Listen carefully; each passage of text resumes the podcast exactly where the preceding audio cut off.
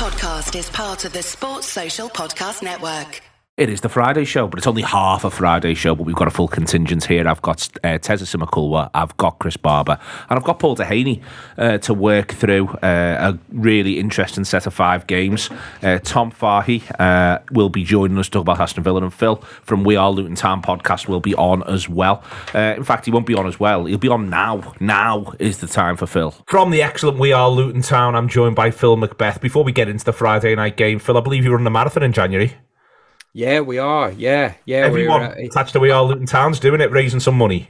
That's right. Yeah, yeah. So we're we're four very unfit lads. but, uh, uh, we had, we had we had a bit of an AGM um, just before Christmas, and uh, and we were like, right, who's going to do it? And uh, I I sort of put my hand up tentatively, and then Matt said that he would do it, and it, it's ended up being all four of us. So we're doing it over the course of a month, doing really well. So to be clear, it's not the idea. You're not doing 26 miles in a day. It's the idea that you're all going to do the 26 miles over the eh, each. By the way, 26 miles each, but over the course of the month. That's correct. Yeah, yeah. So it's run How the are you- month though. how are you getting about Are you beating over them? the course. I'm second at the Oh, minute. yeah. Ollie's smashing it. He's he's on his treadmill every day. He's doing really really well. Ian's got a bad back. Matt's been ill, but Oh. we're all getting there. We're all getting there. So that's the main thing. Going to get there in time. Excellent stuff. Uh, getting there, possibly. Luton Town. First and foremost, I mean, people are speaking really warmly, Phil, about Luton at this point. I think in part because a lot of people, myself included, thought, yeah, they'll come up, they'll have a bit of a go. Some, I, I've said all the way through the season, someone will get beat at Kenilworth Road who shouldn't. But on the whole, we all know the way this is going to go. We're a bit beyond that now, I think. It's not the whole, we all know the way this is going to go. For the first time, really, when you sit down and you look at the league table, maybe we don't know the way this is going to go. The big thing, I think, though, is that everyone attached to Luton is still really enjoying it. Yeah, I think you're absolutely right. I, th- I think actually, um, without trying to sort of blow smoke up anyone's backside, I think that the Liverpool game being on telly and the way that that game went at Kenilworth Road was was the turning point. Really, I think that's when we started getting a bit of the national press on board, rather than it being that Luton are, embar- are an embarrassment in being in the league in itself, which I find bizarre because we're there by merit. But um, but the fact that people started actually taking stock and thinking these guys actually do play. They have a way of playing and they can adapt. And we're getting some finally getting some credit. Looking at the league table, we're like I say, you look at you look at Everton, you look at Brentford, you look at Forest. We're we're not too far off. We've got a game in hand on a couple of them, and uh, things are looking really positive. Friday is massive. It's absolutely enormous for us.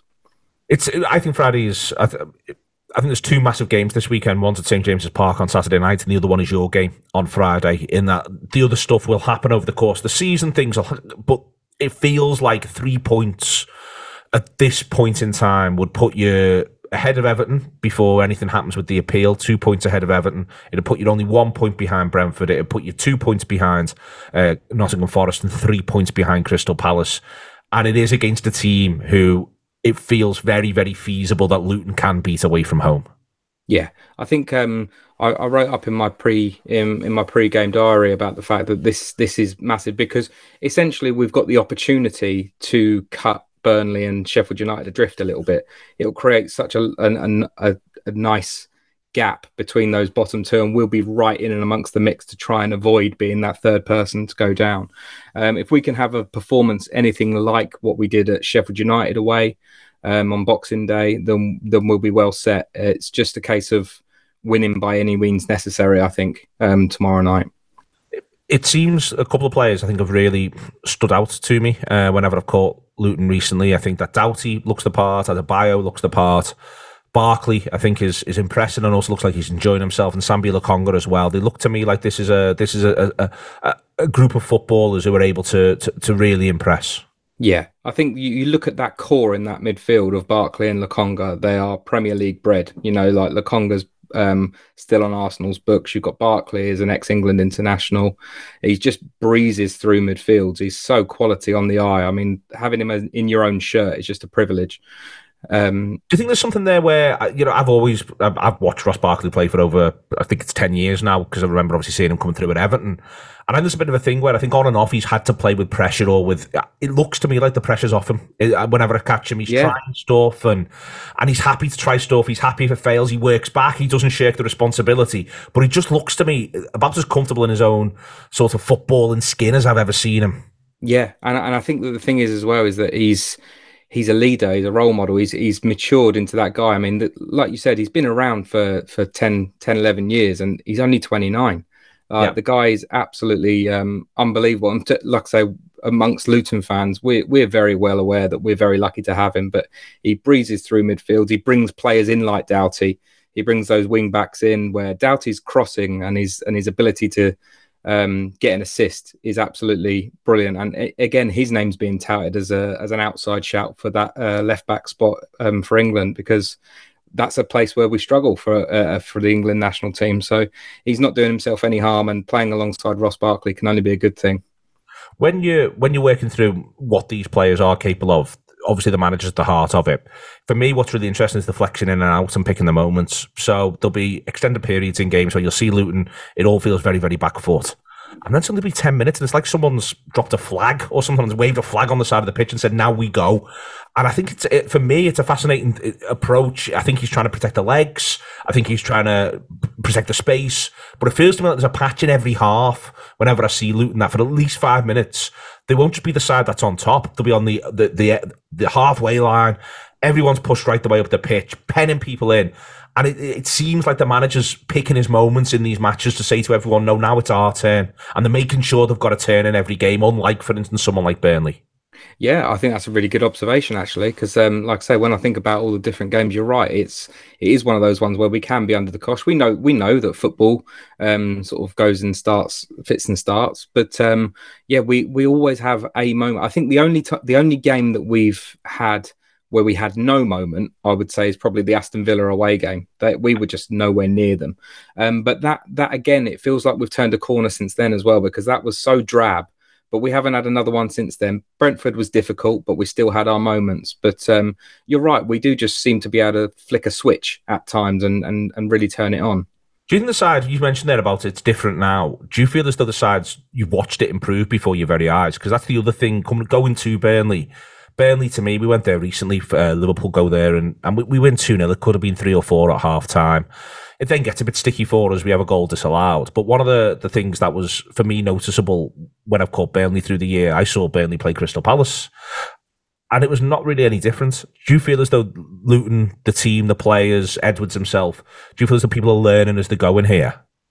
Percent. I think that that the one of the things that we've realised is it was always going to take us time to acclimatise to being in the Premier League. We've we've got players that we've had since League One. We've had we've got solid Championship level players, but we've the, the progression that Luton have made over the years, uh, and the and the the base of our squad has been the fact that they're a good hard working side and they're they're hard working and they learn and the the reality of it is is that we've stepped up to the Premier League. It took us a good five, six, maybe seven games. But you look at us now and you think, yeah, we're a Premier League side. And it sounds awful. It sounds very defeatist. But the, the reality of it is, is that if we go down, um, we if we can maintain 75, 80% of that squad, will be a formidable um, team in the championship. And if we keep Rob Edwards, though, that's that's going to be the thing. So, um, but that that's me being a bit dramatic about how it goes. I'm, on, that, on, no, on that because I think everyone's spotted that Burnley, I think, are a bit built to go up and come back down. Sheffield United were in a very specific economic place. Um, and they're fighting now with, with Wilder back in charge, and you never know what happens.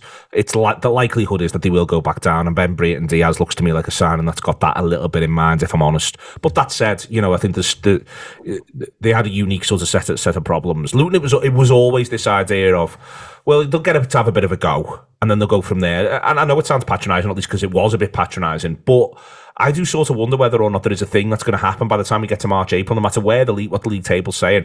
It feels to me like Luton have got a real taste for it now. Like this, we can be, we can be the upstarts in the Premier League. Not that we'll, we'll have a, it'll be like a holiday in the sun for a season. Instead, to me, it's now turned into, no, no, no, we want this. We want to be, we want it. We want every game to feel like a massive event. We want every game to have that sort of big third round FA Cup atmosphere. And if we do that and those players do this, we could live in this. And it, to me, what's interesting is I'm now, you just said it there, and I'm dead interested. It's the first time I've heard anyone say it. The idea of Burnley, yeah, we go down to come back. That all of a sudden Luton could have a really strong, if it does go, it doesn't go as you hope from this point, a really strong, no, no, no, we're going to be back. Mm.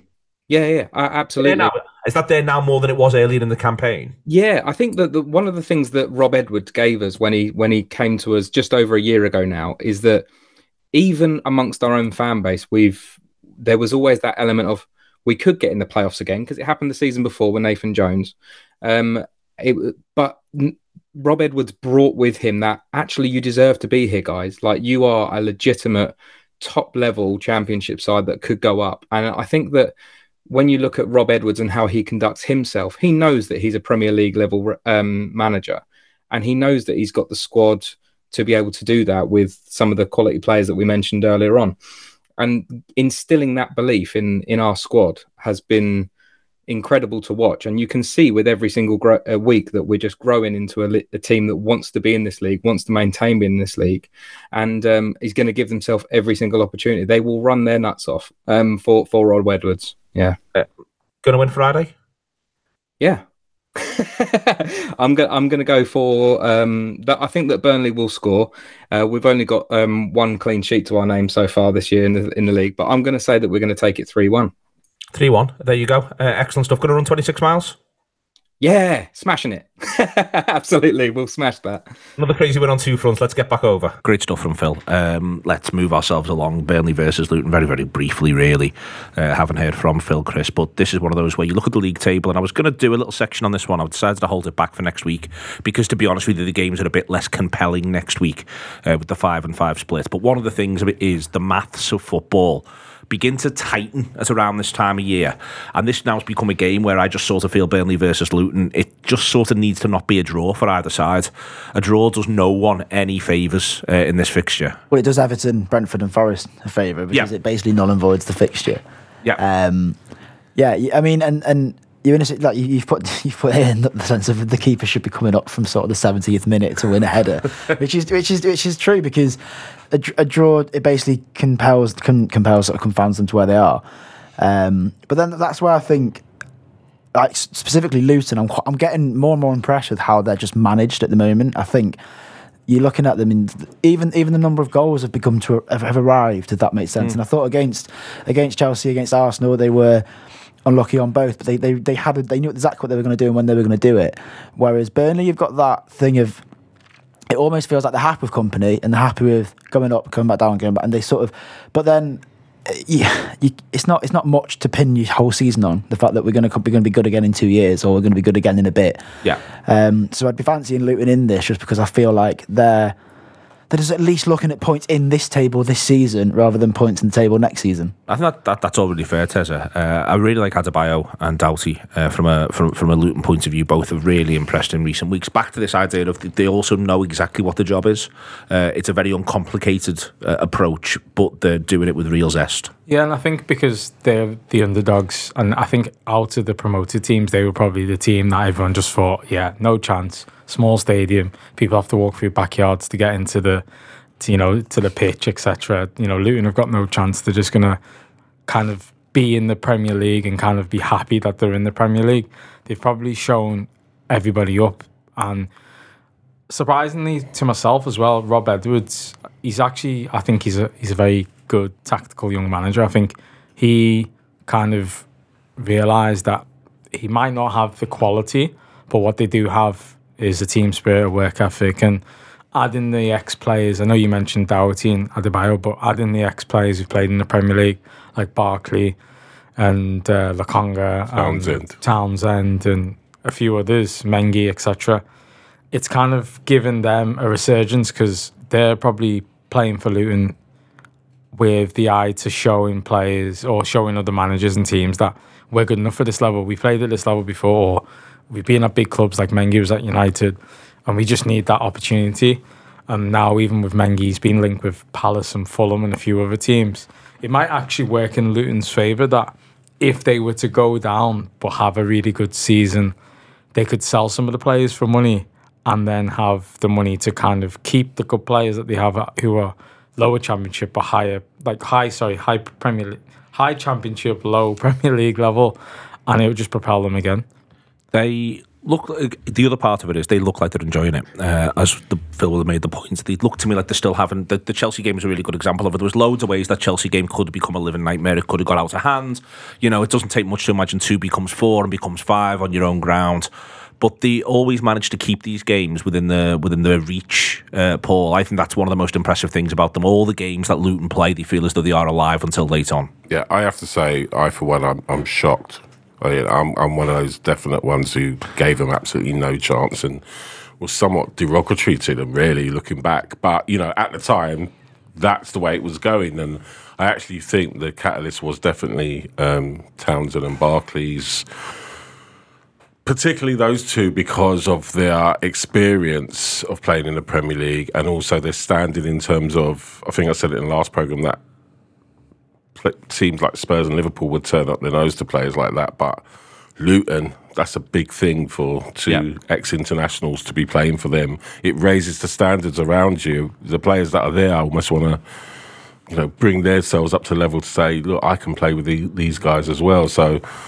Yeah, but Doughty's definitely been uh, a standout for me. He's always there on the assist, um, on the assist card, uh, and you know, fair play to Luton. They're doing an amazing job, and I, I won't put it put it past them going to Burnley and um, and winning this game. I think the thing I like, and it speaks to the ignorance you've all kind of suggested that we kind of wrote them off, is it's like Rob Edwards was like, we probably only need this many points. So he can say to Barkley and Townsend, don't only arrive and be this, but get get back to footy, train well, be that learned. You're now a senior pro. You weren't the last time you signed a contract. And I want my Christmas is okay if you're if you're and because you, they've come into into their best probably in that part of the season around December. I'd say in terms of you know they're, they're really impressive those two now and even like the ignorance to him as a coach to know this many points is all right or if we've got this many points by now we're going to be like we say now in the conversation because everton's points aside there'll still only be two points above um, out of safety and the way he's used those two it's a bit it's a bit Pulis at Stoke when he started going to that sort of like dog's home approach of getting like Matty Etherington and people and Well, it's going back to what we were saying before: is knowing what you are. Yeah. and you kind of think that Kompany. You know, I Burnley played Spurs the other day in the FA Cup, and I know we didn't score, we didn't score, we didn't score. But I also knew that Burnley were going to make some sort of error that would lead to Spurs scoring, and essentially, although. Porro's hit a weldy. Where did that come from? The goalkeeper throwing it mm-hmm. out badly, got interception. We scored, and they're constantly doing that. And it's almost like Kompany will not have it that if you're going to play out from the back from the goalie, messing around at the back, you've got to have the quality of players to be able to pull it off. And they ha- clearly haven't got it, but he's all saying, no, that's that's the way we're going to play, you know, which is great if you're in the championship. If you've got any hopes of staying in the Premier League, forget about it. Okay, uh, excellent stuff. Uh, Chelsea versus Fulham, then, uh, Chris, whether we like it or not. Fulham softened up anyway uh, after an intense night at Anfield, but Chelsea, Chelsea. Chelsea, Chris, are a recalcitrant tri- child who should really be trying to get better marks, uh, but not getting them, and it's not entirely clear why it's not happening, and yet they've still got a bit of attitude about them. Uh, I know you're in the sector; you'll recognise the, the profile. Uh, Chelsea have never looked at a rake and not stepped on it. Um, it is they are still in the round whenever I catch them, still sort of playing well. It's the bit I don't understand. I always go, "You t- look all right here, Chelsea, whenever I see them. thing is, it's, it's two very good analogies, and I can't better them myself. But I did hear someone said it's like it's like Neighbours in the nineties, where you could miss a few episodes and then put it on and just catch up. Yeah. just oh yeah, that's okay, that's happened. Um, yeah, I think I, I was thinking this on on um, after the Boro game of effectively it is what it looks like. It's lots of players all looking really uncomfortable doing things they don't really feel comfortable doing from the keeper forwards, from the keeper through to the back four, through to an expensive, quite well assembled, but not that competent midfield. To I really, I really like Raheem Sterling, and I think I don't mean this, but he's not what I would call like the senior pro in a sense of he's kind of always been the Robin to the Batman in a sense of, and I think that suits him because he applies himself well, he works really hard, but his decision making at the moment is not up there enough. To the, and the play you can see it. Like again, Cole Palmer's not a senior pro because because he's because he's not far off being like a literal child. Like that's that's why it's not his fault. but they are they are they are in an uncomfortable situation, and um, and uh, it's one of those where I think ha, ha, you, you, when when the square peg has landed in the square hole, like Gusto coming in at right back, it, it's improved things. Um, but somehow there aren't enough square pegs, and it almost comes down to like nothing's like o- optimal. Almost everything is therefore substandard. And I kind of thought this manager would be quite happy in that imperfect scenario of sort of squeezing a bit out of some here and there. But he he and he doesn't look lost. He looks quite laid back. But then today there's this talk of basically like an what they said. I wrote it down like an end of season review is basically which suggests and that's okay. There doesn't need to be pressure on him. I don't think moving him on achieves What, anything. saying that he has to reach certain goals? No, as in they're not, they're not going to look at the end of the season. Where are we now? Because if you sack a third manager during a season, you then can't convince anyone else there's any idea of a project um, at all. And I think that where where it's tricky as a fan is, it's kind of been our thing, our sort of like. You know, any other season by now, there's someone else there. Sometimes you've seen them before, sometimes you haven't, and then you go and win a cup. And so it feels it, it's a weird, it's a weird feeling to sort of um, let it kind of stand by and, and watch it all happen. But my issue is that I don't mind him not being under pressure, but I feel like there's no pressure anywhere. Like the decision making is quite lackadaisical and it's quite it's quite frustrating. So I, like I said, I don't disagree. Like there is there is this sort of um, there is this like air of playing quite well, and there is this sort of air of the way that maths works that a few wins does in the in the league. The you know you start approaching those bottom end European spots, which is where this team probably well meritocratically would be. Um, but I just don't I don't see where those those. I we said the thing about it being the same episode of, of Neighbours, but there's, there's there's there's no there's no like matching conclusions. Like sometimes it's good, sometimes it's it's like woeful. Yeah. Um, No, nothing's ever built on. No, That's what I've exactly. found all season. I've thought this is the one they're going to build on. They've done this. They, they, they get the draw against City and they play really well and are tactically well set up. And there's a couple of, stellar performances. They're going to build on this one. It's not built on. You, you know, the, the you can go all the way through. Even Mm-hmm. during the game against Luton, when it did go 2 0, I thought this is where they build on this now and they're going to really pull these apart and it could get a bit unpleasant. In that game, it doesn't get built on. And you can just sort of go right the way back through the run of fixtures and results and you just go in every single time.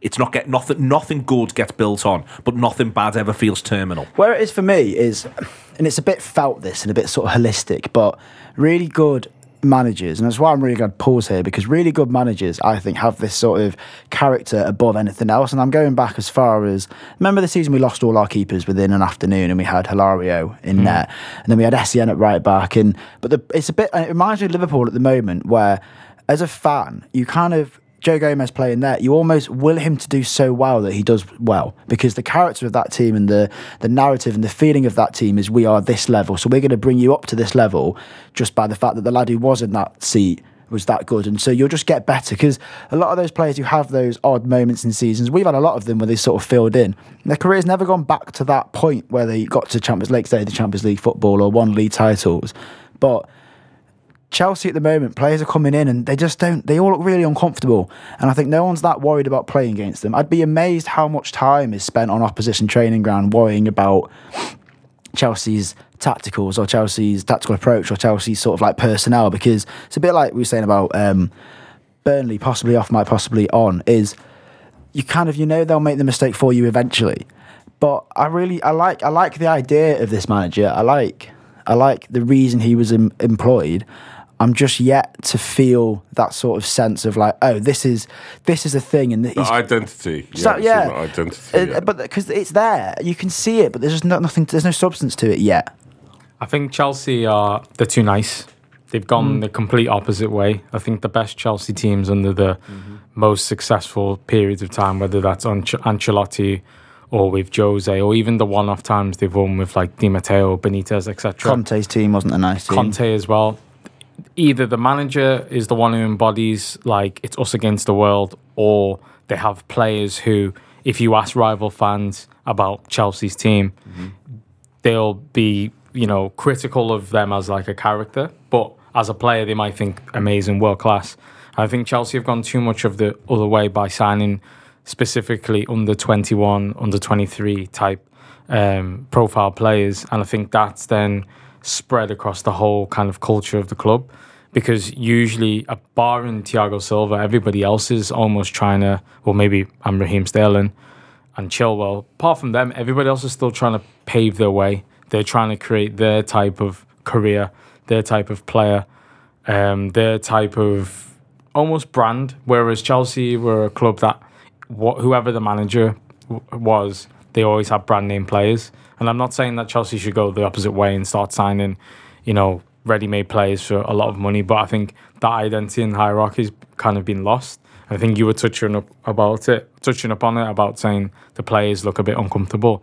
I think that's also because every single one has to step up and have that responsibility of being that player. Whereas previously, if one player A didn't perform, you know, you've got one, two, three, four who are going to perform. And I think with Pochettino, obviously he's, you know, people like him praise for what he did at Tottenham, etc. The difference at Tottenham is Tottenham didn't have the expectation of being a top four Champions League kind of club, whereas Chelsea have always won stuff. That's been the bottom line. Doesn't matter who's in charge. Every two years they win something. If they don't, they get rid of the manager, get someone in. And I think they're going through a period of time where they're probably trying to reinvent themselves as this place where young, attractive footballers come. We've got this young manager, well, fairly young manager, who's going to nurture them and take them to the next level. But at the same time, they're almost falling behind because they're not keeping up with the ability to win or hmm. they have those kind of name brand players that's going to attract. because that's that's where I think you might see change when you see things like there's talk of Thiago Silva either leaving at the end of the season or possibly even in the next few weeks. And if Colwill, for example, becomes a centre back, Caicedo and Gallagher and Fernandez become a, a central three. Ben Chilwell returns. Nkunku and Jackson are there. Cole Palmer's a pretty sensible, serious footballer. You can see it changing. Um, but that's all lots of ifs again, and all of those players have played in those positions for us this season, and it hasn't happened then. So I don't really know what you're betting the farm on. The, what, what strikes me, go on, Paul. I was just going to say you, you talked about the, the, the Chelsea teams of old having spite. I think it's the leaders is the is the issue with all young players. I think in each position really you need a, a leader, someone who's been there, done it, and and can almost like mentor these players. And I think in Thiago Silva they have that, and I think they would have hoped that Reece Nelson and Chilwell were going to be fit. James. Uh, sorry, Reece James and um, Chilwell were going to be uh, Spurs supporters just think about Arsenal, mate. Yeah, I can see. we're gonna be we're gonna be fit um, throughout the season, which is is a near impossibility. You know, if you look at the Yeah, history of the two players, it's just too. It just happens too many times, and eventually it gets to a stage where they're just not the same player anymore. Uh, and I can, unfortunately, both players look like going that way at the moment. Um, so you lose those two, who were probably part of the, the leadership group. I would have assumed along with Sterling and Thiago Silva. I know they're obviously around the, the pitch, but uh, around the group, but on the pitch is so important because I think Pochettino, if I look at his Spurs trajectory, I think it was not until the second season, like November maybe time, where we were nearly getting sacked until Kane scored that famous goal against Villa, and well, it was a deflection, but it counts as a goal, and, and the history changed, and he started to. So I think if you persist with Pochettino, the fruits of his labour will appear, but the leadership thing's definitely an issue for Chelsea. For me, the, there's two things at once on, on it, Chris. I just sort of see when you're talking before, when Tezza was talking about Chelsea being too nice, I, I take the leader point. But one of the things that I think sort of whenever I've caught Chelsea in the last 20 years and thought they're onto something, they've had an absolute bastard playing centre oh. forward, mm. and and it genuinely like it's it's like an absolute swine, and you can rank them in a way, and, and, and there's different types, you know. But you've got Drogba, Costa, they're the obvious big two, but even someone like Samuel Eto'o, who's a nightmare to play against when he was even when he was getting older, he was hor- horrible to play against. Giroud, I think Lukaku. Has had an element of that when he's been on his game. We go back to Jimmy Floyd. Yeah, yeah, yeah. gonna say Hasselbaink, Oh, yeah. Hasselbaink, yeah, yeah. I, and I think that that's still the bit that's missing. Like, I, I really like the look of Nkunku. I think he looks like a really silky footballer, but he doesn't look as though he would he would eat your children if it won him a corner. And all those lads I've just mentioned would eat your children if it won I them a love, corner. I love a Reggie bastard, and I've said it. I've said it there before. Richarlison putting on a Spurs top. I, re- I loved Richarlison. I thought he was proper Chelsea. But the other thing is that the other thing I'd say it's interesting that Paul mentions Kane because that's the thing that that manager had when he was at Tottenham was he suddenly had Kane and Kane's a horrible player to play against. Kane puts himself He- he- about. Yeah, he might give it the Mr. Nice Guy and everything, but he's he's far yeah, from completely. it. Yeah. And I think that that's what the whole thing just looks to me like They're it's not missing a it. cold side. They're No. not, there's no coldness. Even someone like Gallagher, who picks up enough bookings to be that sort of player, he's not a cold. Yeah. He, he, and I and I get it. So you, you feel like you feel like you you feel like you're talking about the wrong thing when you want your footy team to be that. You feel like you're getting into the Chris Waddle, the just headphones type rant. Yeah. But at the same time, it, it is a real thing. Like all of these successful teams all have that slightly cold, possibly unhinged. Well, you look at Pochettino's Tottenham, Yeah. you know, the Battle of the Bridge, you know, you saw Exactly. it come to the fore then. We had some horrible players. They, Yeah. were, they were young, but they were horrible. Dele Alli, Eric Dier, Kane, these sort of players. Because he's he's come in as this sort of humanistic, like hug every morning. Like I love it. Listen, I love a cuddle, so I'm into it.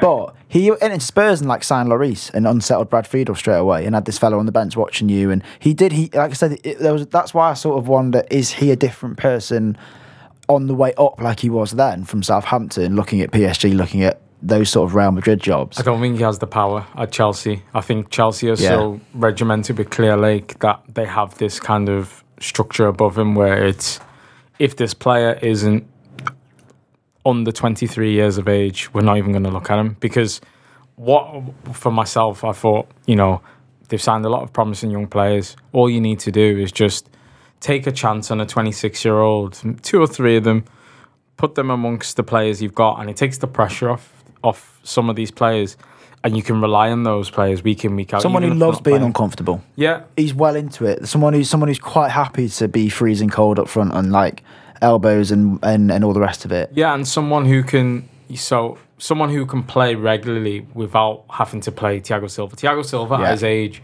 even as as good as he is, and as as well as he keeps himself uh, physically and mentally. He should just be coming in for big games. He shouldn't be the first name. In the And he also isn't that sort of leader. Even that. Remember when he um, broke his spine for Brazil, and it was almost like they'd lost like a cherished son. It wasn't like, oh, there goes Roy Keane. It, Yeah. he, he's obviously just a really sound, good. All the footballers love him. Yeah, which is Uh, fine. it's no, it's an interesting But, you know post what I match. mean? Yeah, yeah. Every other, every player. I don't know quite why. It's like everyone knows him. Everyone's desperate to have a chat with him. Everyone thinks he's great. Because his PSG team had Ibrahimovic, had had Verratti, had Marquinhos, had like Raji Bastard. He wasn't the bastard. No, he just reads the game so well. Yeah. doesn't? Yeah. You know, like, yeah, Chow, we just need a scumbag. Can we just go and get Number nine. Oh, it's got to play Who number have we nine got? for you. Vlahovic, but he's not that good. He's not doing Vlahovic. much at Juve, is he? It- the interesting thing you just Jamie said there, Vardy. that would be really good. you know what you said there, that cut Yeah. Tez, that kind of like gives me less confidence in Pochettino succeeding because the thing is about Tottenham is he did have a complete, almost like control to a certain extent, you know, Yeah. in terms of um, the way the club was run and stuff. And it was a, a project. Are you saying that this isn't necessarily a project that's based on the manager? It's probably based on the club. I think it's based on the club. I think Pochettino is just a, a kind of like a vessel at the moment to get players from A to B, and the final destination can be, you know, just for example's sake, Alonso. That's the next upcoming manager, and he's going to take you from B from B to C. I think Pochettino was the best manager available at the time with a bit of experience, Premier League experience, and a name that Chelsea can attach themselves to.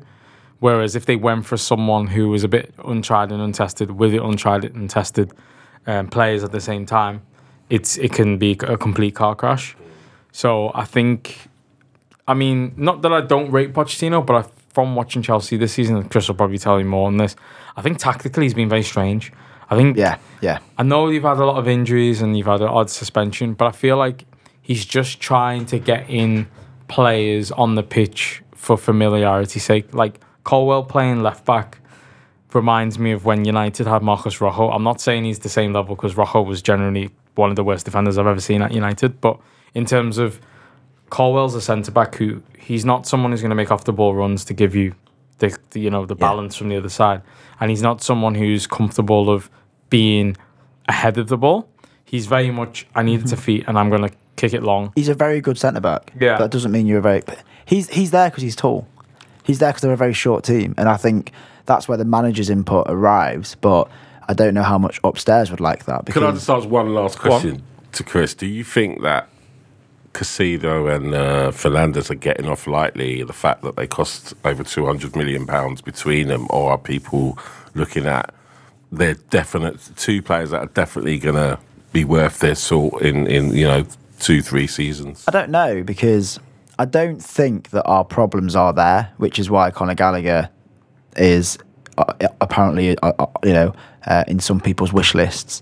Because I don't think that's where we that's where we're going wrong. However, I also don't think if they were doing half what they could be doing, we'd be a lot better else. That's where we are a team without much of an engine. Um, but sort of like, yeah, I, I kind of do. But then I think Chelsea is such a bonfire that why bother focusing on like a couple of the embers when you can just look at the whole, the whole thing. That's look, well, the game against Fulham. If they win it, they won three on the bounce in the league. And that's what I meant with the league table. Like on a purely maths level, and on, if, if if if it was just numbers and there was no like, they're doing all right in terms of expected things and and all the rest of it, but. They don't really, they don't matter at all. But yeah, a win against Fulham does what to us? I mean, I was looking before; it's, it's gone off my head. Oh, level United. With a game Fulham, you go, you go level with United and Brighton in seventh and eighth. Yeah, and and and you win a That's semi. three, you win- three league wins on the bounce. I'll say again. Yeah, and you're in a semi final still in the second leg at your gaff, and you can only do better. And and it's and, and that I mean I think the League Cup gets you conference. I think so that could take some heat in terms of there's more to do next season because part of the thing is like we said right at the start, there's not enough games. So that's why. One thing you said about the ownership, the end of season review idea offers me a bit of comfort because I think they're going to look at them as separate things. Have we done our job? Has he done his job? Are we bringing in players at the right standard, or do we need to change that? and the players that we're giving him is he doing better? Because like the idea that like Alfie, Gilchrist has been playing quite a lot lately, I think that the manager's allowed to have an input because he is introducing like a bit of noise to these to the team and he is making changes. But then that's where some of them are so strange that you think it's almost like he doesn't really know what he's meant to be doing, so he's trying to sort of have a have a spin. But yeah, I mean the the the form. So because then but away away, I think we've lost five five on the bounce, but we could we could win our third league game. It's also, you know, it's like football manager, isn't it? When you play it and you you got an unlimited budget and you play it, you you try to be smart and buy all these brilliant young players from everywhere, but it's the chemistry, trying to find that chemistry, and you know he's nowhere near finding it because I think he's got so many different options to look at, formations, players, trying him in different positions. Because what we haven't seen yet is how these money, how these owners like sell. For example, um, these players are all on. They're, they're, they're going to be expensive to get. So if they have a good six months and a, and what will be a, a larger club with a bigger uh, ambition or more more more time in the Champions League comes in and wants one of those players, let's say Lavia, let's say. Um, you know, Mudryk, someone, someone who's not seen anything from yet. There's no suggestion it's going to happen, but we don't know what they sell. Like they could, some of these players could be out because they get in if they have a good six months, and that's why the manager's role is so strange. Um, and when he's got his full squad, it's going to be so interesting what he does, or if he ever gets his full squad as well. Um, I just, I just think that's such a hard team to really sum up because, like you said, there's loads of reasons you're like, oh yeah, these are all right, but then there's also loads of like, like demonstrable reasons where they're pretty woeful. Uh, but on eight-year contracts, you know, uh, if they haven't been successful with Chelsea, they're not going to be as um, desirable to other No, teams. but none of them are on that bigger wages. That's what's so straight. They're, they're locked into eight years on hundred grand. Some of them, whereas you've got Reece James on five years on three hundred and fifty grand. So it's kind of just a different way of doing the same thing in terms of That's crazy. It's wild, isn't it? But that's what I mean. So it doesn't, and we haven't seen that. We haven't seen that idea come through yet. It's an American idea, isn't it? yeah, the, the way they do it. I don't know if it's. I might have missed it, but I don't think we've seen it go one full term anywhere. So I, I, just, I just don't know. I don't know what the future of the ambitions of the side can actually be. Just dead quick. Fulham, good at football, sensible, Teza, but we'll run out of legs. Uh, Yeah. I think that's, you know, a lot of clever footballers, cunning footballers, but I think that the, certainly what I saw at Anfield last night, the, there's a, I think there's a point in every game where he does need to make his subs. If he mistimes it a little bit, there is a lack of freshness there on the pitch. Yeah, I think Fulham are a little bit similar to Chelsea. I was thinking when I was reading the uh, preview before this, I was actually thinking Fulham are really nice as well. I know they have a few players like Reed and Palhinha who get stuck in, but I feel like they can be nice. They're not particularly the most aggressive team to play against. But when Mitrovic goes, you probably want a bit of like, shall we just get on for a bit? Can we just be mates? yeah, potentially, yeah. And I think Marco Silva's actually done really well because in the beginning of the season they did look as if they would probably be fighting for relegation. I think when Jimenez kind of found his form, it will be kind of settled down, and you know, Palhinha said, "Yeah, I'm going to play. i I know I'm not leaving. Transfer window shut." And they brought back uh, Tosin Adarabioyo as well. I think because he wanted to leave, he was ostracised, and he's their best defender. I think all of those things aligning at the same time has settled them down a little bit. Um, with it being a derby and Chelsea at home, I expect Chelsea to win, but because then there's no pressure on Fulham and Fulham are away, they could quite easily nick a, a draw. On then to the half five, Newcastle versus Manchester City. Every game this weekend and next weekend is televised. Burnley, Luton, obviously the Friday night. Uh, Chelsea versus Fulham at the half twelve, Then Newcastle versus Manchester City. And it is a big game, Teza. Um, Newcastle needs something in a couple of senses. I think they need something to sort of buy into and, and, and lock onto. But they were good against Sunderland. I thought they were legitimately good. It did look like a top six Premier League side coming up against a top six Championship side. Add the derby aspect in, I think it makes an even an even more impressive uh, performance. Um, but City might just be coming to the party. Yeah, and I think Newcastle, for the first time in probably seven, eight, nine, ten games, had quite a few of their players back.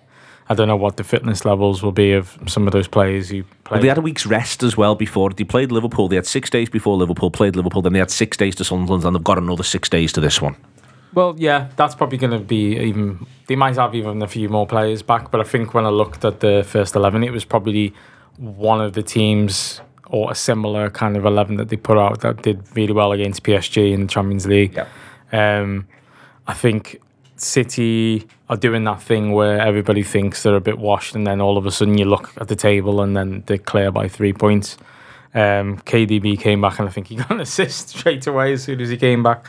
Phil Foden's been unbelievable of late, and I think the pairing at the the right time. I think it would be quite difficult for Newcastle, although the fans will probably be buoyed after beating Sunderland. So it'll be a tough game for, for Newcastle, but I, I think New- City will just be too strong for them. It was striking when uh, City played Everton over Christmas or just before Christmas. Um, can't get the, it was between Christmas and New Year. I thought first half, I thought Everton should have got themselves to two 0 uh, There was there was a, there was a couple of moments in there, and then I thought City came out second half. They looked different to the way they looked all season. Paul, I thought they took more risks. They were more aggressive. Uh, I thought they rose to the idea of no, this is a vociferous crowd, so we've got to stick it to them.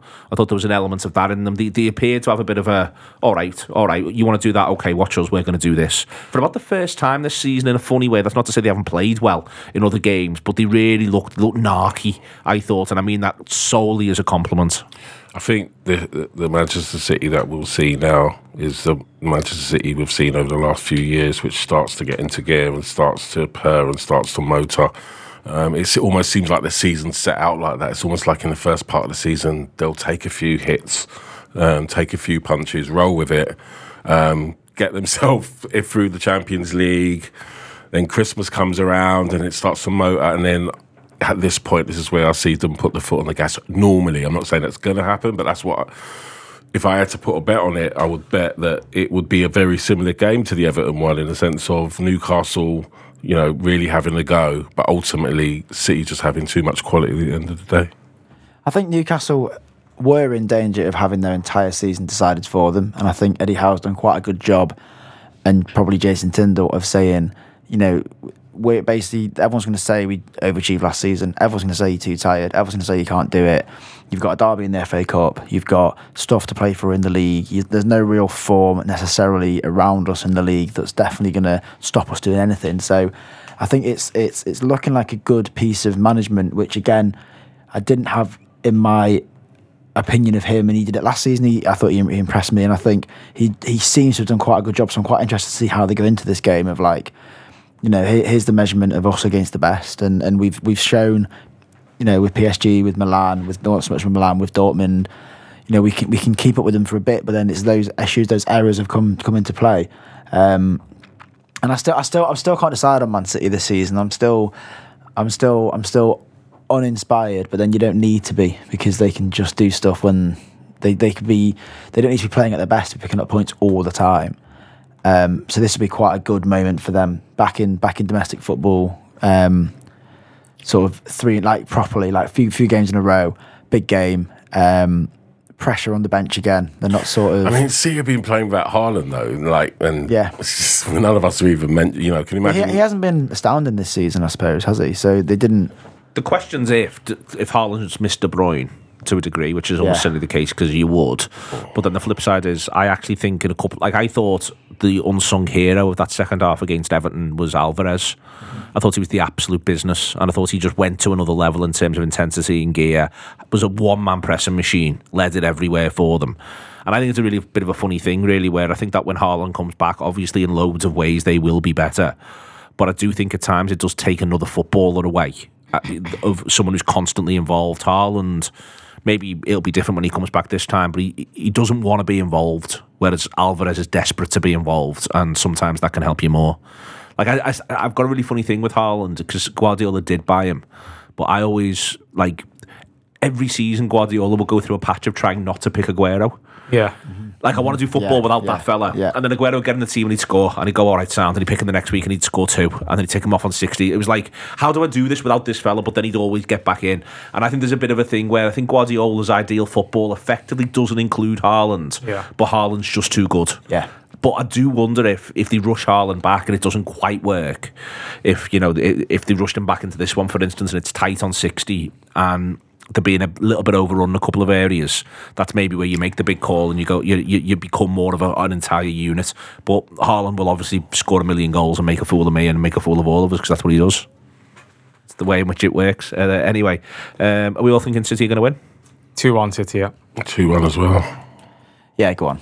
It's, oh, it's, uh, it's like it was like an all around drinks that Yeah, way. no, Two yeah. had gone, two had gone for the Madrid. You didn't really want the Madrid, but you'll go on. It's- I it's don't have to think about it. You don't have to think about it when you go to the bar. It's things like words like under the lights that make me just think, you know, St James's Park, pumping, those sort of Do you speak. French?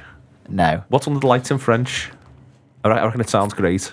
Don't know. St James's Park? Uh, we'll see how it goes. uh, here's Tom Fahy on Aston Villa. joined by Tom Fahy to talk about Aston Villa. Got themselves a 1 0 against Middlesbrough, uh, but they just treated it like a warm up fixture, Middlesbrough. If we're all honest, they had bigger fish to fry, which was Chelsea in the game that followed. Uh, Villa, though, made a number of changes for that one. Game before, a late 3 2 win against uh, Burnley. Uh, the game before that, a pretty sickening, I suspect, 3 2 defeat at Old Trafford, where Villa were arguably the better side for long, long portions, but didn't quite get it done yet. They just, just sit second. That's what Aston Villa do. And Tom Fahy here, Everton away at the weekend. It's a win puts Villa level on points with Liverpool before Liverpool go to Bournemouth, but it's not even about that. It's about the gaps that begin to really build up behind Villa if they win this weekend. Yeah, I was I was really worried, like especially when we went into December. Those when you've got well, we've got a bigger squad than we'd usually have, but when you when you don't have the sort of elite squad that Liverpool, a Man City, or an Arsenal have, when you get into December, and like Villa had, we had ten games in thirty four days. When you get into that, you really start to worry. But in those ten games, we had six wins, three draws, and one defeat. And the defeat, yeah, it was an absolute sickener. Where at, at the time it felt it felt really demoralising because the, the Villa fan base thought, well, that's the worst we've played all season. But you watch it back, and every time we conceded, we made a chance straight away, which we should have scored. We, we had no right to lose that. But now we're getting into a period where it's one game a week, essentially, for the next two months until the Conference League comes back. Uh, an FA Cup fixture thrown in, players coming back from injuries. This this squad looks ready to just, you know, do what we've done the whole time under Emery and just take it a game at a time and win all those games. The squad's also come through relatively unscathed as well. I think that that's a, a massive part of this, and also showing a fair bit of the depth. Cash can't seem to entirely nail down a place, but he scores the late winner against Middlesbrough. Dendoncker uh, gets himself 70 minutes on the pitch. Bailey gets a run out, another extended one. But Zaniolo also then gets to show himself. Watkins comes on for Duran uh, in that game against Middlesbrough as well. Constant Lenglet both playing at centre half. Uh, one where Diego Carlos sits it out. I could sort of go on. The, the, this is a Villa squad. You're right to say it's not as big as a couple of others. Liverpool's being a very good example. It's not as big as Liverpool's, but there's a pretty good, clean bill of health currently for a lot of these players. Yeah, we are. We're, we're still sweating on the fitness of um, Pau Torres at the moment because he, he wasn't in any of the training ground photos from today. He did come on against Burnley the other week, but seemed to aggravate his ankle injury that he's had, and he only came on because Clement Lenglet was ill.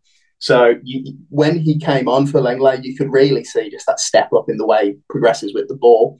The only other thing we're missing is, and I really didn't think he'd become a miss at any point this season, is Youri Tielemans because he has been just when Villa are really trying to break down that low block, his quick, incisive passing, his his technical control, where he can just take the ball in a phone box and not lose it.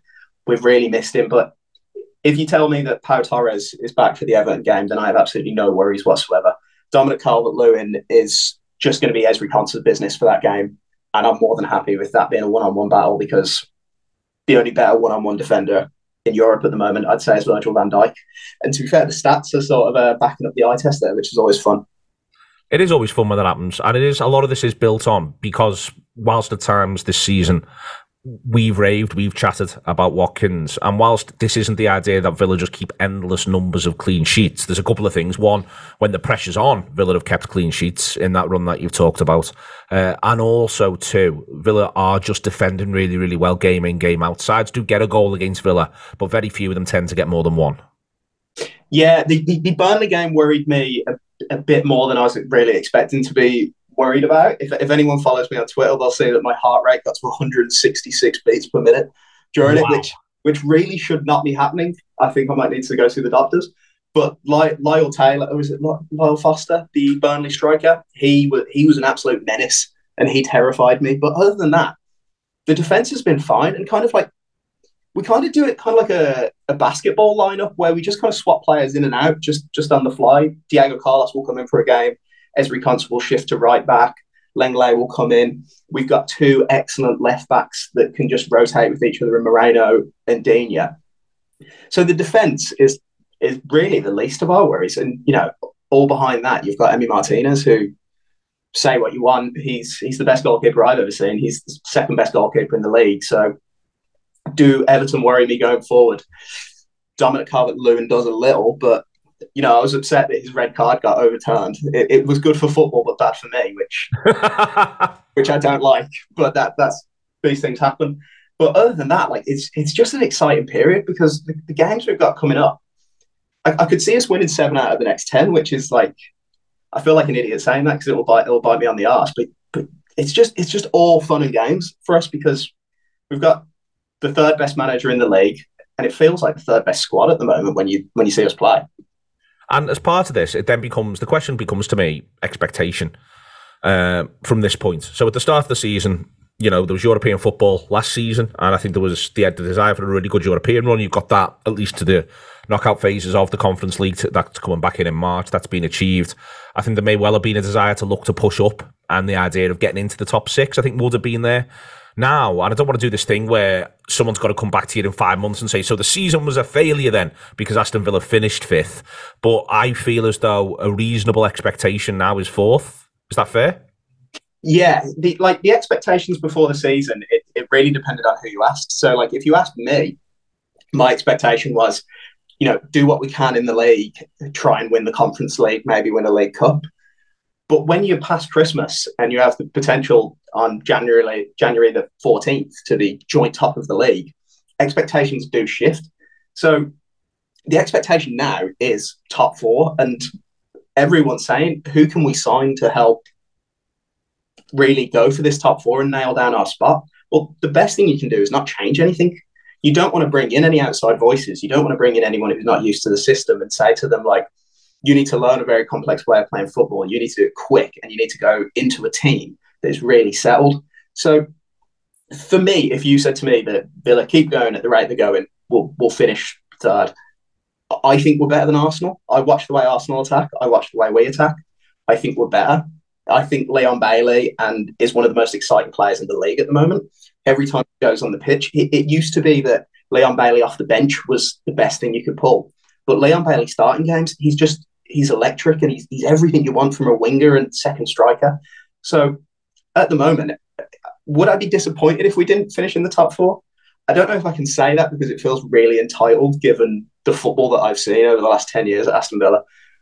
But I, I do really want to see a Champions League badge on the side of a Villa kit. And, you know, if it is five places, I think we'll get it. If it's four places, we're definitely in the conversation. And that's all you can ask for all you can ask for uh, this weekend, Everton. Obviously, you've mentioned Calvert Lewin. Uh, give me a prediction on what you're expecting from it. You, have got to be expecting it to be a fair bit of a brawl at Goodison Park.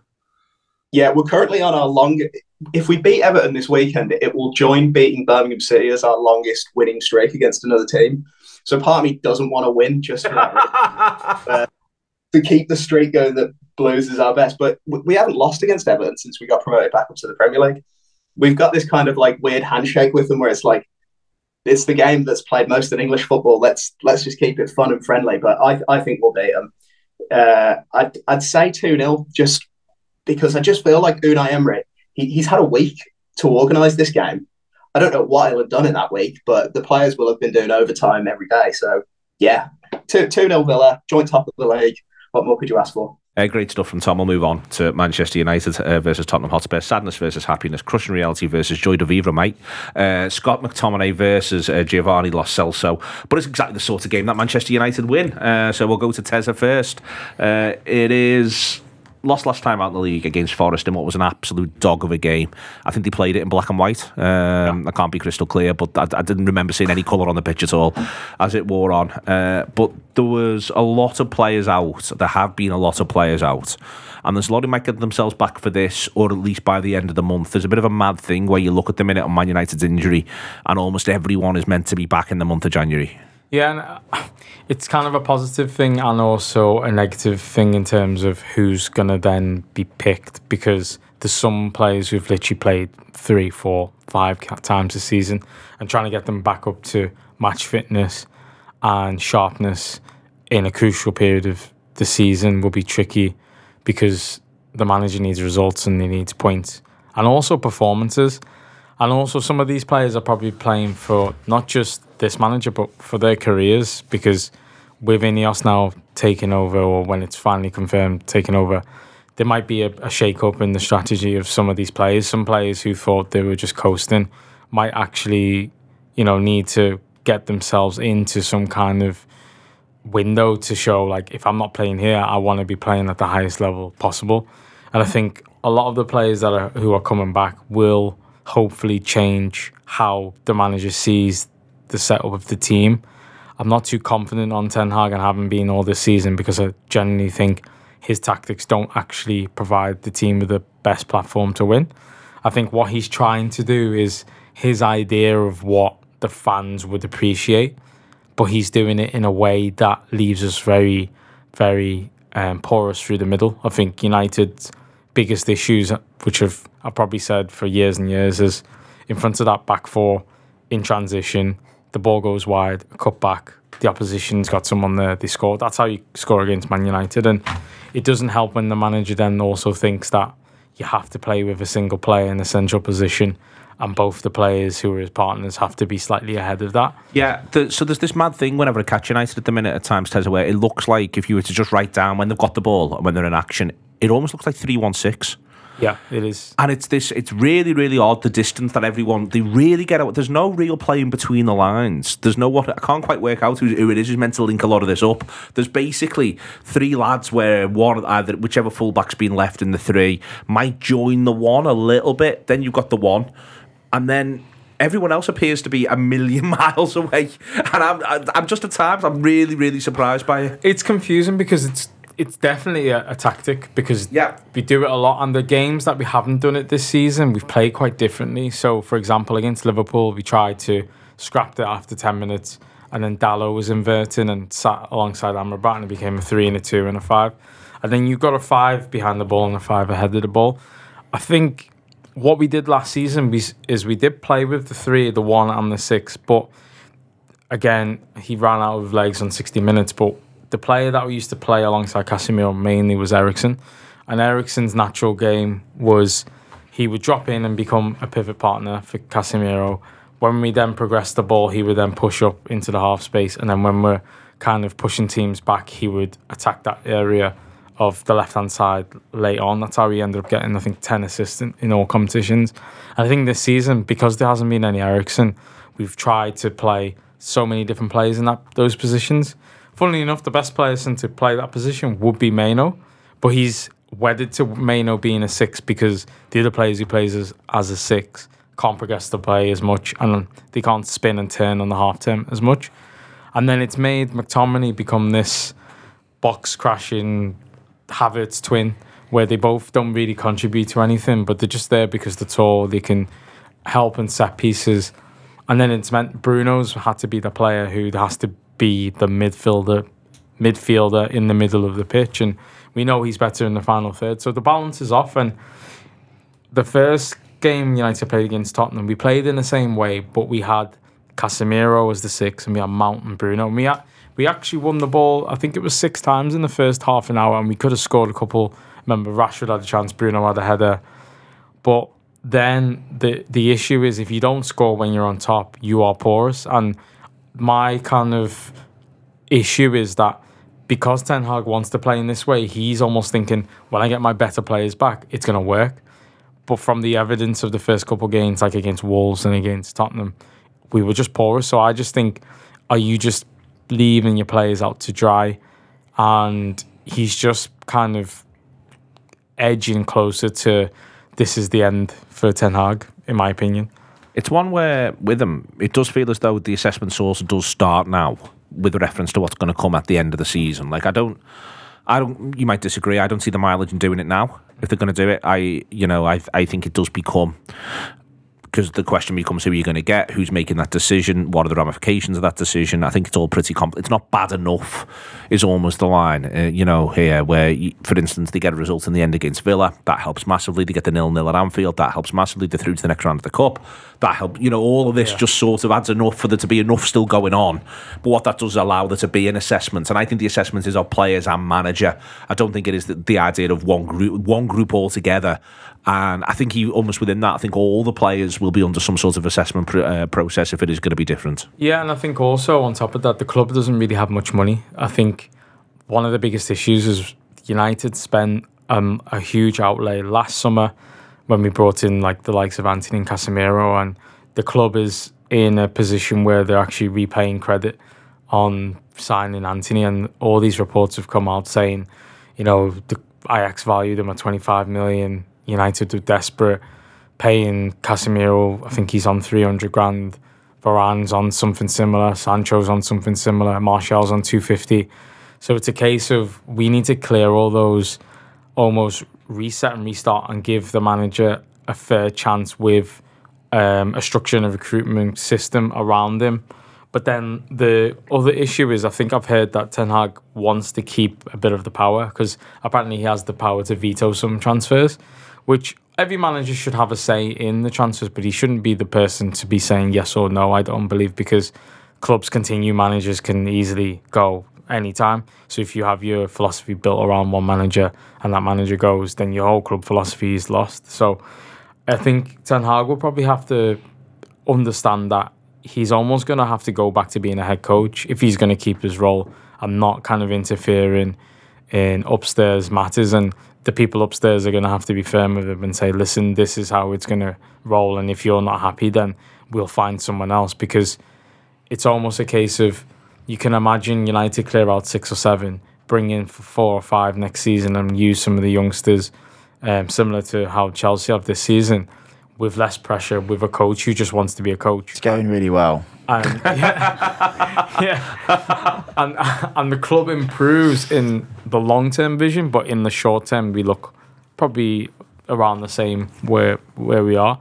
So it's a, it's a it's a funny one. I just hope if players are back for this game against Tottenham, he doesn't rush certain players in. I think he just just tries to bed them in slowly. Um, on Tottenham, Paul, it looks to me the league table's breaking down that way. You've got to be careful not to overstate it. But Tottenham have just got themselves set up in a way which suggests they'll win, they'll win more than they don't. Uh, it's 20 league games, it's 12 wins. You know, I, I, even don't think there's that much rhyme and reason to necessarily where a lot of these wins come. The ball, the break of the ball is a big deal. This isn't me sort of, if anything, it's me praising the approach. I think there is a real sense of we keep doing what we do, the results come over a period of time, and uh, he seems wedded to that. And I'm, you know, I, th- I, think you can't argue with if Tottenham finished this season and they've played 34, sorry, 38, and they've they've got 22, 23 wins, they'll almost certainly come in the top five. Yeah, it's it's it's it's encouraging. I, I, think what's more encouraging is that during a period after that Chelsea game where we were just decimated by injuries and suspensions, and it's just been ongoing, um, really up until Christmas, um, that we managed to kind of stay in, in, in that position in the table because it looked like we were going to fall away badly. I think we had four defeats in five, um, and we were dropping like a stone. But like we've made a, a, a, really good comeback. I think we've actually turned that around to four wins out of five. Um, so really, really impressive considering we were literally, you know, we've been playing with two, you know, fullbacks as our centre backs for a long time. You know, not for one game for a while. Um, so you know the signing of uh, Dragusin um, couldn't have been come at a better time, really. And I've also heard that maybe um, Psycho's name, centre back for us, Romero. Romero. Um, that he might. that he Does he might, play up front? he might. Um, he might be back as well. Um, so we could actually have Van der Ven, Romero, and Dragusin all available for the Man United game, which would be going from having none to three. Um, you know, supposedly top uh, centre backs would be great.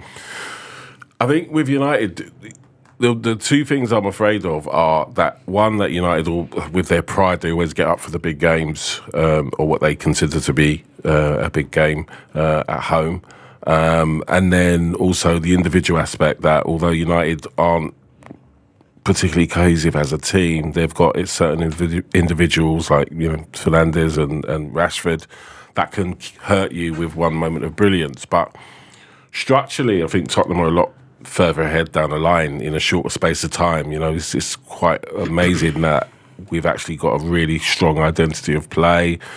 We're brave in possession. We score goals from each position now. And you look at the strategy with the transfers, with Werner coming in. The first thing was I saw that. I think all of us were shocked when we saw that the next day in the papers or the the, the media, um, like anyone reads the newspapers anymore. um, no, we're back in 1980 or 99. Get them in the morning, flick to the back pages. My Yeah, God, yeah. Timo I Werner knew. just, I just, I just had a proper reminisce then. Um, but yeah, nobody saw that coming. But if you look at the rationale behind it, it's obvious that the Spurs, and I heard this recently actually, that there's no intention to replace Kane out and out because the whole strategy of the team is a completely different way of approaching it. We're no longer going to be reliant on this one person. It's about getting goals from everywhere, and I mean everywhere. And I think every player on in our first team has scored this season, um, which which underlines my point. You've got wing backs that are, are willing to attack. You know, everyone in the midfield can score a goal. Everyone up front can, can score a goal. And then the other thing is, if we can get through this uh, after this game, I think we've got a bit of a break until we play City in the cup, um, which is obviously a lovely draw. Uh, he says sarcastically. Um, but if we get through that period, and you get Maddison back, uh, and we get the guys back, Son back, and the guys back from Afcon. We're gonna have a serious squad, man. We're gonna have a squad where I looked at it. There's gonna be six players that are probably not even going to get in the squad. You know, the likes of you know people that have been playing now. And the good thing is, when you get these players back, you won't have to rush them back because you have players that have been playing. So you can almost like ease those players back into it. There's no mad rush like we have to get them back because you know. So I think that we we could be in a really good position moving forward. I don't want to get carried away because we don't know how Werner's going to settle. We don't know how Dragusin's going to settle, but it's actually looking good. I've been sat here thinking during this, it's, it's not it's not going to be perfect. This, but I feel like Spurs are on the verge of being are establishing themselves as that sort of other way of doing things, which every league kind of has. If you look at like Atletico Madrid, sort of Leipzig, kind of Napoli, and the Atletico Madrid is one that jumped out to me most of. All of their players seem to only have ever played for them. They're committedly part of them. Their managers only manage them, and you can see how Son's not going to go elsewhere. He's going to play 700 times for you. And you can see how you can almost imagine that this this team here is going to do, it's going to be really successful. It's going to have some really, really high watermarks and some other times it's a bit fallow. But they're going to be consistently the same thing. And it's not going to be Man City light, Arsenal light. They're not going to try and get on to sort of gegenpressing type. They're not going to, they're just going to be this thing that is now Spurs. And you can see, you can see the, the you can see the beginnings of it. And like you just touched on there, like I can just I can just see it that they're sort of they'll always be there. They'll always be doing something because they are a little bit different and they are going to be. Well, I look at the, the signings that we made, and uh, in Vicario, Udogie, Van der Ven, Maddison, I think those those four in particular, and Sarr, if you had Sarr into that as well. Horror. If Porro, look at the values. If you look at the market value of all those players now, if they were on the, if they went into the open market in that short space of time, their their price, their values would have would have. You know, I heard that the reason why Sarr signed a new contract is that he was getting offers from big clubs around the world. You know, this guy's 20, 21 years old. I've said it. I said it the first time I saw him that he just reminds me, and I keep saying it of young Vieira. Yeah, he does. He does everything that Vieira does. You know. Um, and he's only going to get better. So to tie him down for on a long term contract is is a good thing as well. So you know, I think that the scouting system um, are, I think it's Paratici that's supposed to be banned. Um, the work that he did prior to when he was banned and the work that he's doing as a consultant, which he obviously is now, allegedly, um, is, is actually Just reap- having a big old consult. yeah re- reaping some rewards. So allegedly sure. breaking the law, a bit good. Uh, if where, where where a good old solid consult is concerned, uh, Got one stat the- just before The we Athletic were really funny on that, by the way. They wrote the story about the fact that he's working with Levy, and then the fella who wrote the story felt the need he had to tweet. And I wondered if someone got onto him to say, to be clear, he is allowed to do this. it was just really, Come really funny. myself. In case someone had got in touch, go on. Yeah, the last thing. So I was looking at shot creating actions per team per player, and the number one player in the Premier League for shot creating action. So that's like an action that leads to a shot on target or a shot on goal. It's James Maddison with average of nine point one per game. And he's only played, I think it's nine. His average is 9.6 90s because he's been injured for that long. So you can imagine if he still played, how how far ahead he is of everybody else. There we are. Uh, excellent stuff. Uh, who's going to win? Uh, I- I'm going to go for a cheeky Spurs win. I think United win only because I think Spurs will play into their hands, and that's the only time Ta- Ten Hag's tactics seem to work. I also think United will win, uh, in part because of the same thing, and I think that also at some point the Royale Davies thing just goes a game too far. I mean, there's been a couple where they've not quite got. You know, I can just imagine that suddenly you're saying, "I have to tell you what, they've had a tough night," and it's perfectly reasonable. Well, so unless Davies can't play because he's hamstrung. So he's going to get, he's going to possibly go Van der Ven next to him and probably bring the others in slowly as well. It'll be Van der Ven and maybe Romero. Oh right, know. well if it is Romero, then I might change it. If I see the team and it's Romero and Van der Ven, I might change my mind. Any any debuts? I think Werner will be on the bench. Yeah. Werner be- I think they might both be on the bench. Yeah, so but do if Romero's not fit, then the, the centre back will start.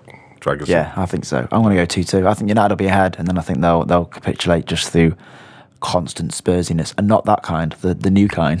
the time, kind of people are excited about. Listen, it's been an absolute pleasure. Thank you very much to Chris, uh, to Tezza, and to Paul, uh, Tom, and Phil. Uh, it has been your Friday show. There was only five games, and yet there was this much of it. Sports Social Podcast Network.